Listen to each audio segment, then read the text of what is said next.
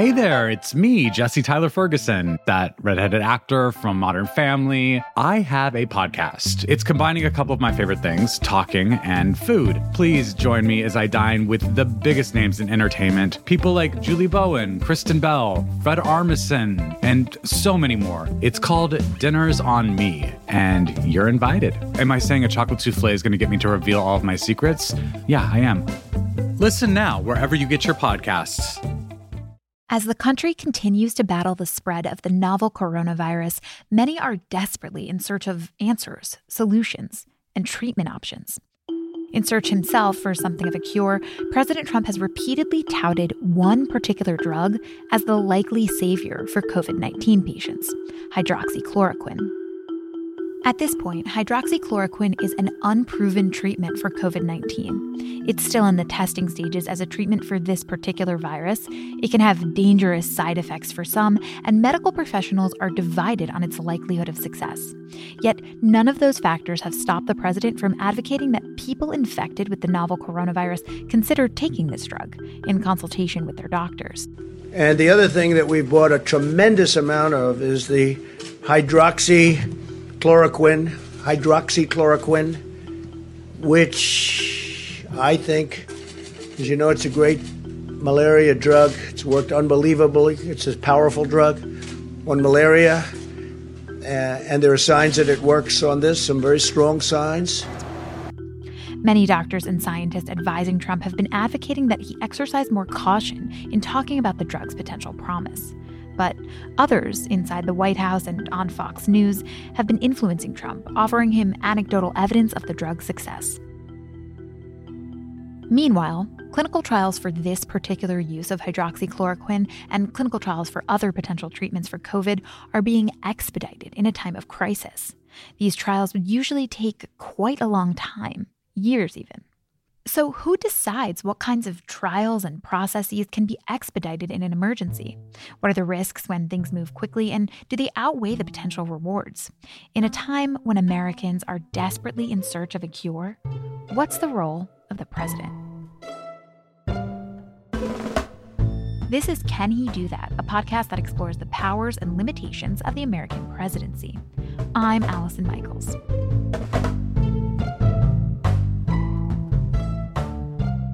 Before we get into the reasons why President Trump has chosen this particular drug to put his faith in and tout publicly, I wanted to understand how drug approval works and how hydroxychloroquine fits into that picture. It turns out, to no one's surprise, clinical trials are a complicated process. Dr. Mark Gladwin is the chair of the Department of Medicine at the University of Pittsburgh Medical Center. He's also a pulmonary and critical care specialist.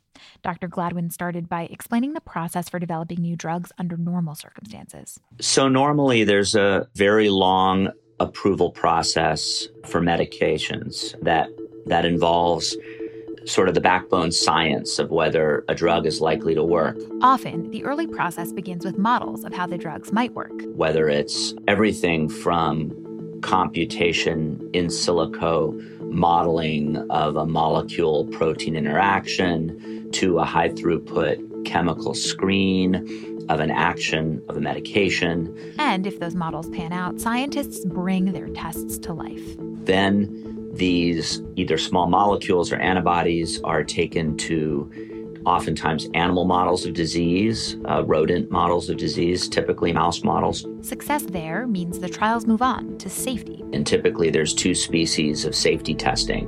And this might be uh, dosing to a very high dose of a drug to make sure it's safe.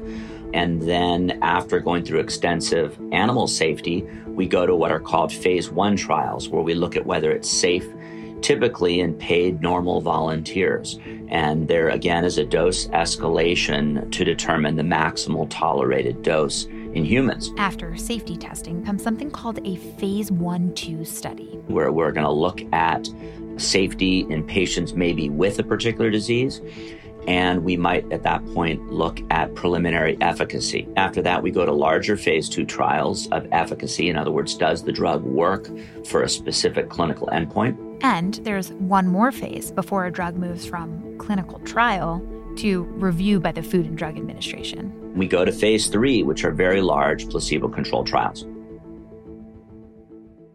Okay, so you've laid out the process for trials of new drugs, but what happens with drugs that already have FDA approval for other uses, the way that hydroxychloroquine does, for example? In this type of situation, we can go right to a phase one, two, or a phase three study where we immediately test whether the drug works for a new clinical indication.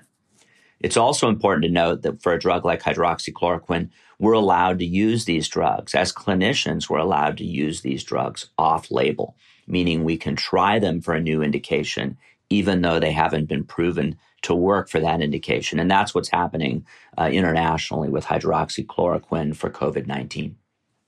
So, then in emergency times like we're in now, how do some of these processes change? Do we have support built into our system to expedite certain treatments in times of crisis? There are two approaches in a time of crisis. And I know we're talking about hydroxychloroquine or other experimental therapies for COVID 19. And physicians often have to extrapolate clinical information either from the use of a drug for another indication. Maybe there's very preliminary data that suggests a drug might, might work. Sometimes there's really only theoretical data that a drug may work. And physicians then have to make an informed decision about whether to try that drug for a, a new disease or a new indication. And again, this process is called off label use. The off label use of drugs is not something new, but it's something that's often done. And I think in times of emergencies with emerging diseases, we tend to do that more. So, then, as you said, there are two ways to expedite testing of a drug for a new use. One way is by doctors just directly prescribing that drug to patients off label. And then the other is by having patients formally participate in a clinical trial where scientists can then draw conclusions about the results. Obviously, for some patients, time is of the essence. So, how long does a clinical trial like this usually last? So, a traditional clinical trial can often last a long time. These trials may involve multiple countries, hundreds, if not thousands, of patients and it can take a long time to identify patients with the right inclusion and exclusion criteria, seek out informed consent, enroll patients, and then analyze the data and complete the trial. That's, that's actually once the trial starts. You can imagine the average clinical trial can take a year to 17 months to even go through the regulatory process to start. So a large phase two or phase three trial can often take as long as three years to start and complete. So, then how during these times are we able to see much more expedited clinical trials? In the case of COVID 19, we are using drugs that have already been FDA approved. So, it's quite easy to jump over the animal safety, jump over the human phase one, and go right to the clinical trial. Does the drug work?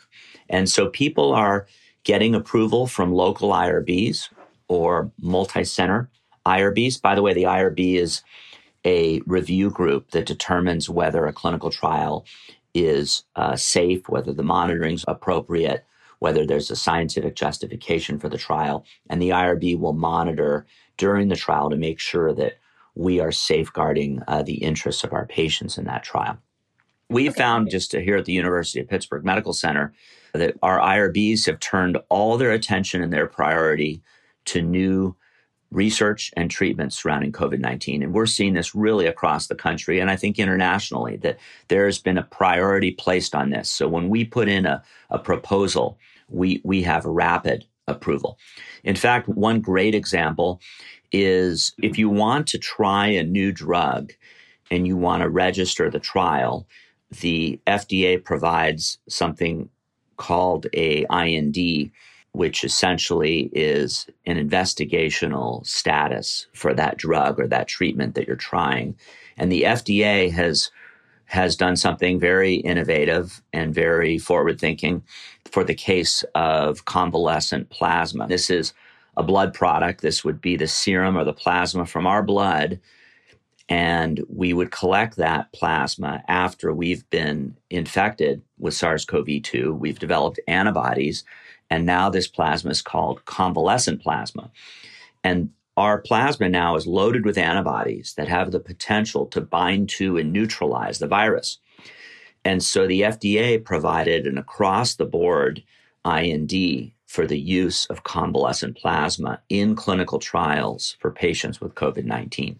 All right, I want to pivot a, a, little bit just to talk specifically about hydroxychloroquine. Can you just explain what this drug is and what it's typically used for?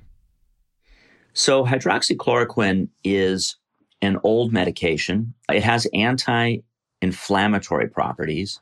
It has some anti parasitic properties targeting the malaria parasite, and it's thought to have some antiviral properties. It's used to suppress the immune system in the setting of patients with autoimmune diseases. It's chronically used, and we know it has a very good safety profile. So, so that's sort of a little bit about what the drug's currently used for.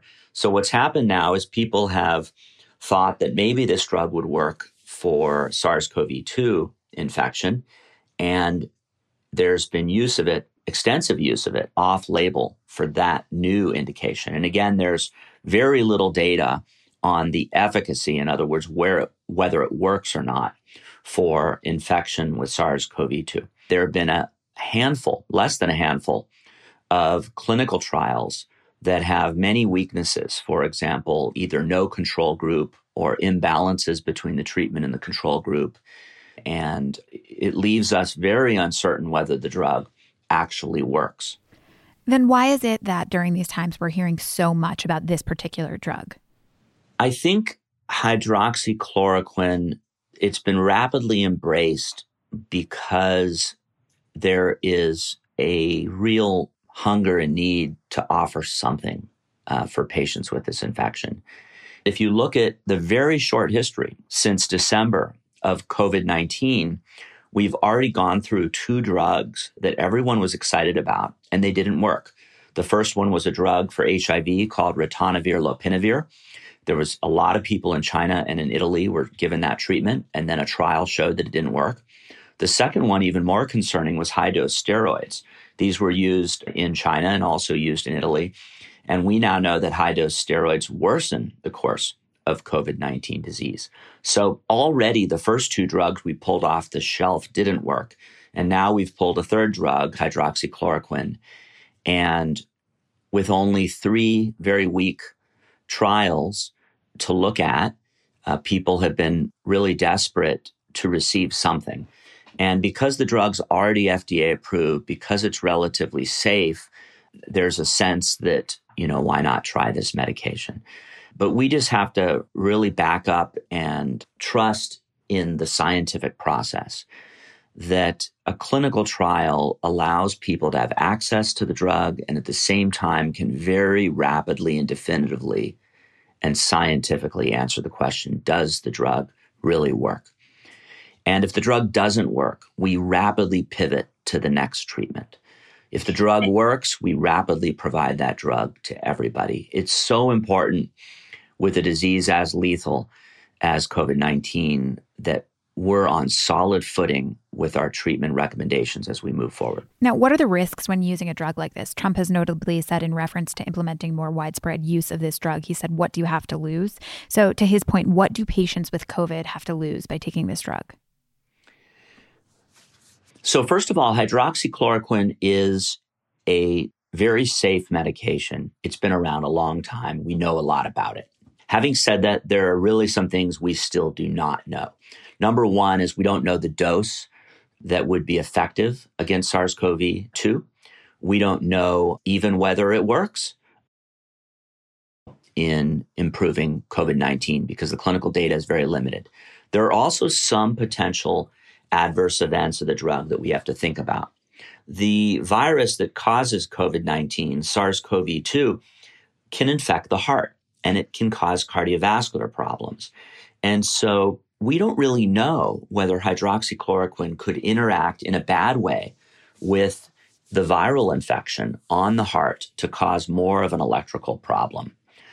The other problems people with COVID 19 are sick and their electrolytes can get abnormal. They can get kidney injury, they can get low blood pressure, and they can get electrolyte disturbances. And electrolyte disturbances like potassium, for example, or magnesium, that can also affect the propensity for us to develop arrhythmias if we were on a drug like uh, hydroxychloroquine. I do want to mention one more adverse event that that is theoretical that that we worry about. And as you know, we're seeing more and more COVID-19 cases among our African American population. And African Americans are at higher risk in this country for comorbidities or diseases like diabetes, hypertension, chronic kidney disease. And these comorbidities appear to make COVID 19 more severe. There's a very common genetic mutation among African Americans in an enzyme called G6PD. And hydroxychloroquine can cause anemia in people that have G6PD deficiency. And we just have very little safety data on the use of hydroxychloroquine in people with G6PD deficiency. So we really don't know whether hydroxychloroquine is going to be safe in this population. Now, what are some of the perhaps lesser considered effects when you have a president claiming that this drug can work to treat COVID? Do people who need this drug for other conditions it's already been approved for have a harder time getting the medicine they need, for example? We do worry. There's a lot of patients with systemic lupus erythematosus where the drug's proven to work for them. And we do worry a little bit about the availability of the drug for these patients uh, could be limited if so many people are using the drug off label.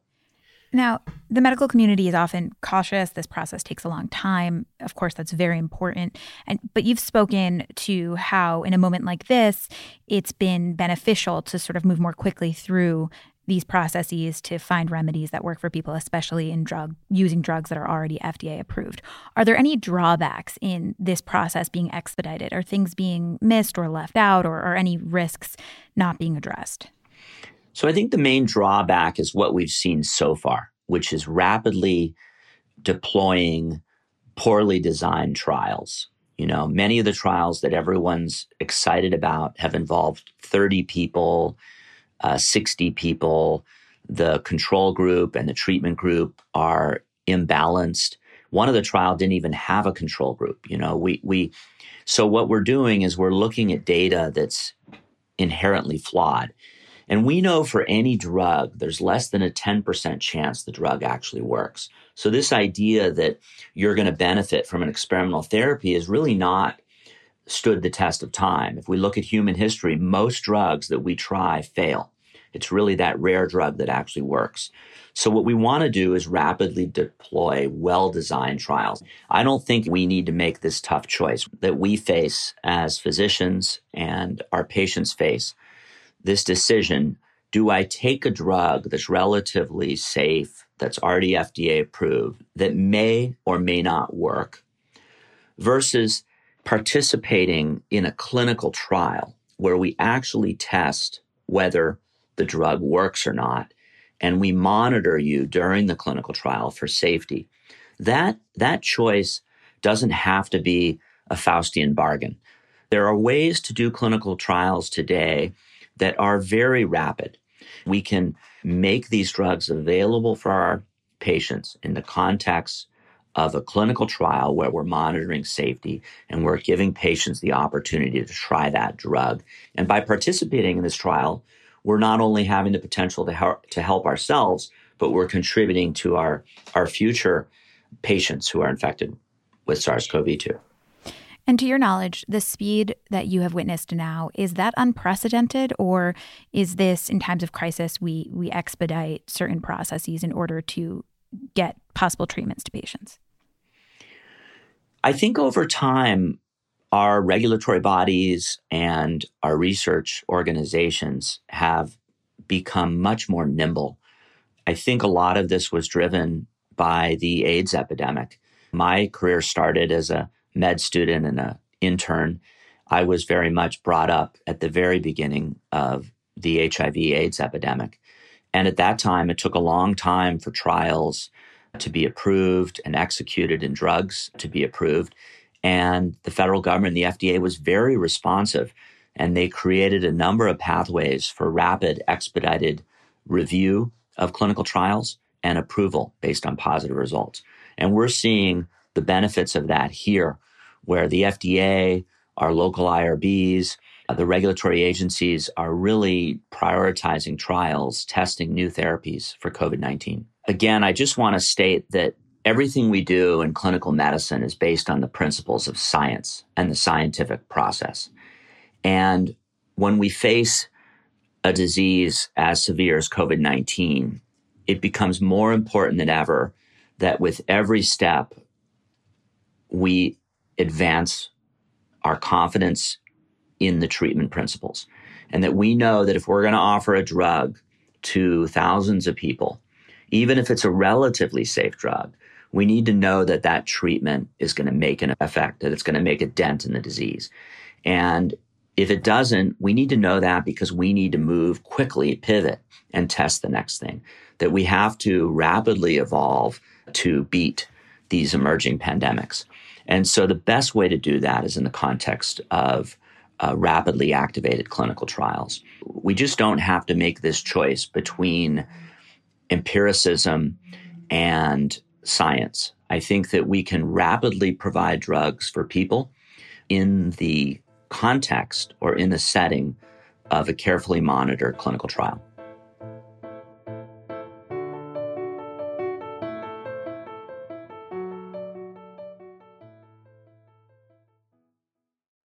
Despite the lack of.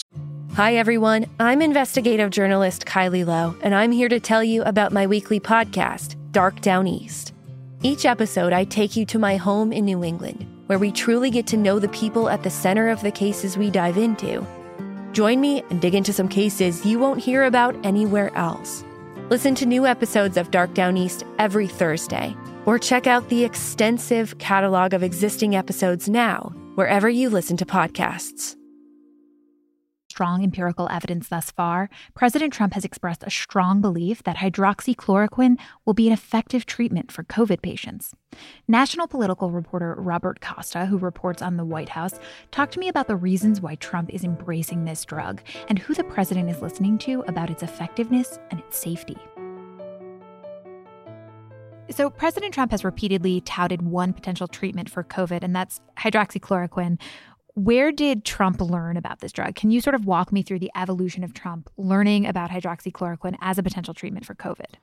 As he stares down this pandemic and an economic collapse, a political crisis, President Trump is looking for a silver bullet. And according to his advisors who have spoken to the Post, he sees a silver bullet medically, politically in hydroxychloroquine. And he's been hearing about it not only from his task force and medical experts around him who have been reserved about its possibilities, but he's hearing it also from friends in New York, including his longtime attorney, Rudy Giuliani. Uh, he's heard it about it from friends anecdotally who have been to New York hospitals and, and from doctors who have been working with COVID 19 patients. And so when you think about President Trump, he has this formal federal cabinet of people around him who are informing him on medical issues. But he also has this kitchen cabinet of informal advisors. And that also includes Fox News hosts such as Laura Ingraham, who we reported a few days ago brought two doctors who are regular on air guests on her program in what she dubs her medicine cabinet to the White House to brief the president about this anti malaria drug. Now, what are these informal advisors telling Trump about the effectiveness of this drug? It's important to note that hydroxychloroquine is unproven treatment for COVID 19. It's still in testing stages and it has had dangerous side effects for some. And, and, medical professionals are certainly divided on its capability. And the infectious disease expert on the president's task force, Anthony Fauci, has actually privately pleaded with the president to be more cautious about this drug. But there have been reports, anecdotally, that the drug is working to help people who are suffering from COVID 19. You hear about it from doctors. I've spoken to some of those doctors myself, and they say it has helped to lessen the symptoms, to help people who are struggling on ventilators. And the president, who is impatient to say the least, he wants to embrace its potential and offer it as something to the country that may be on the horizon as some kind of miracle drug. Can you explain why the president is listening to advisors like Rudy Giuliani and Laura Ingraham, who themselves aren't doctors during a time like this? He's hyped hydrochloroquine as one of the biggest game changers in the history of medicine. And the whole episode here of his embrace of the drug really illustrates the degree to which the president prizes anecdotes and sometimes his own instincts and feelings over science and fact and what's coming out of the Food and Drug Administration or what's coming out of any federal agency. And it's been a division within the White House about how much to tout this drug. You see the president's allies repeatedly touting it in conservative media outlets, but you have scientists who are helping the president and generally get along with the president being very wary uh, of saying anything definitive about hydroxychloroquine while it's still being studied for its effectiveness. Throughout the course of my reporting on President Trump, I've often heard from people close to him that the most influential person in his orbit is the person who has spoken to him most recently. And so people who believe in hydroxychloroquine know this, and they're trying to inform the president in their own way. When Laura Ingraham from Fox News came to the White House last Friday, she brought two guests from her program Ramin Oskoui, a Washington based cardiologist, and Stephen Smith, uh, a New Jersey based infectious disease specialist. And you also had the FDA commissioner, Stephen Hahn, in the Oval Office as well. And they made a detailed presentation, Smith did, Dr. Smith, about his views on treatment. And he talked about the benefits of hydroxychloroquine based on his own experiences and studies.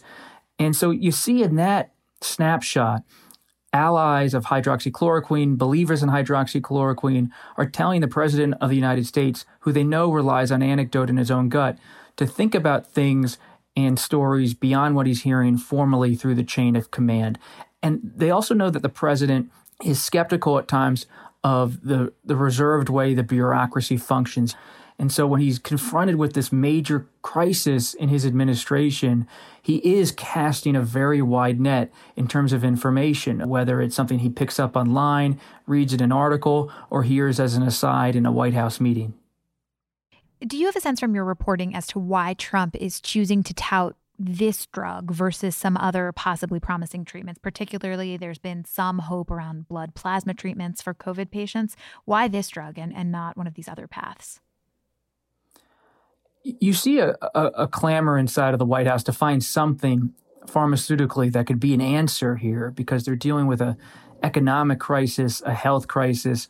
And so beyond that circle of friends who are advocating for hydroxychloroquine, you do have White House advisors like Peter Navarro, who's heavily involved in the coronavirus response. He's been pushing hard for the drug inside. And the president has just been told a lot about hydroxychloroquine. And yes, he, he's been told it has an effect on the heart's electrical system and it could affect how it resets between contractions, but he, he, he thinks that this is still the pathway to go. What, what's the problem here is for many health experts is that they think the president is fine to believe in the drug as a citizen, as a person. Anyone can have a belief or an optimism uh, about a certain drug. But they worry that the president is giving too much of a boost to an unproven drug uh, before the FDA makes its formal approval.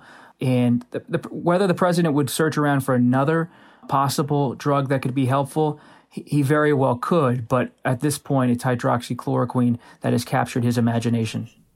Now, when we talk about that boost that the president has the power to give a treatment in this case, is this something that comports with what we've seen in history? A president possibly pushing a treatment publicly before it's been confirmed effective? Or when we consider the power of the president, is this a reasonable tool for him to use, exerting pressure to expedite momentum? It's highly unusual. When you ask, can he do that? I mean, he can do anything in terms of what he says. He's an American, he's the president, he can have opinions but it's highly unusual for any president to weigh in before the Food and Drug Administration, especially in this kind of repetitive advocacy way that we see from President Trump. And we've also reported in the Post that the president has not only said positive things about hydroxychloroquine, he has pressured the FDA head, Dr. Hahn, to make favorable sentiments and statements about hydroxychloroquine. And he's regularly raised this with him in behind the scenes discussions. And the president has also voiced his own frustrations with doctors in the administration, including Dr. Hahn and Dr. Fauci, and keeps repeating that there is anecdotal evidence and he's hoping they will say positive things at these news conferences he has every day. Now, last question for you. This obviously isn't happening in a vacuum. How does the president's approach in this moment reflect his ongoing relationship with the scientific community and even with his own advisors? You see President Trump at every turn not listening to the formal chain of command and always trying to hear what others in his orbit are saying. And this is once again an example of that. But we're seeing the president three years in to even more like himself, a president post impeachment who is breaking away from the way American presidents usually act in, in almost every part of his government. And he's leading the government, but he's also almost isolated at times from his own advisors, picking up evidence and stories and, and, pieces of data and building his own view of the world that he then presents at briefings that he shares on Twitter. And it doesn't follow what the federal government is doing because you have a federal government in the United States government still waiting to have any kind of conclusion on hydroxychloroquine, yet the head of the government is is searching for something to help. But it's we see presidents in these kind of pandemics and crisis situations and world leaders do this sorts of thing, not always to the level of President Trump, but in France, for example, Emmanuel Macron has also expressed interest in, in seeing what's going on with hydroxychloroquine. And there is, there is hope out there for it uh, on many fronts, both here and abroad. But it's the way President Trump touts it before approval that has raised alarm inside and outside of the government. All right. Thank you so, so much for your time. Thank you.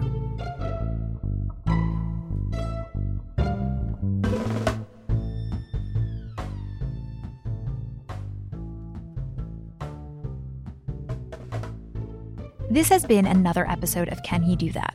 The Washington Post has all of the information you need to stay on top of the latest coronavirus news.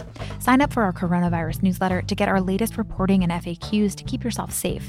Any article you click in the newsletter is free to access. To sign up, go to washingtonpost.com slash virus newsletter.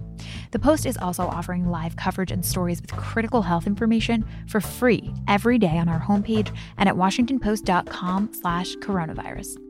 And of course, you can also use the Washington Post's podcasts to stay informed without being overwhelmed, always free online or on any podcast app. Find them all at washingtonpost.com slash podcasts. All these links are available in the episode description.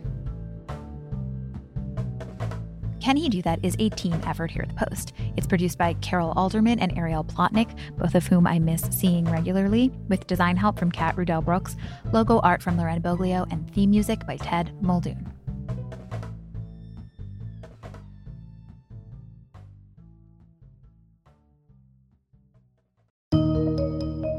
There's always more to the story. I'm Leigh Ann Caldwell, anchor of Washington Post Live. Each week, we bring you inside conversations between the newsroom and the people we cover. From global leaders enacting change to cutting edge artists redefining our culture. And we make you and your questions part of every conversation. Listen to Washington Post Live wherever you get your podcasts and watch on demand at WashingtonPostLive.com.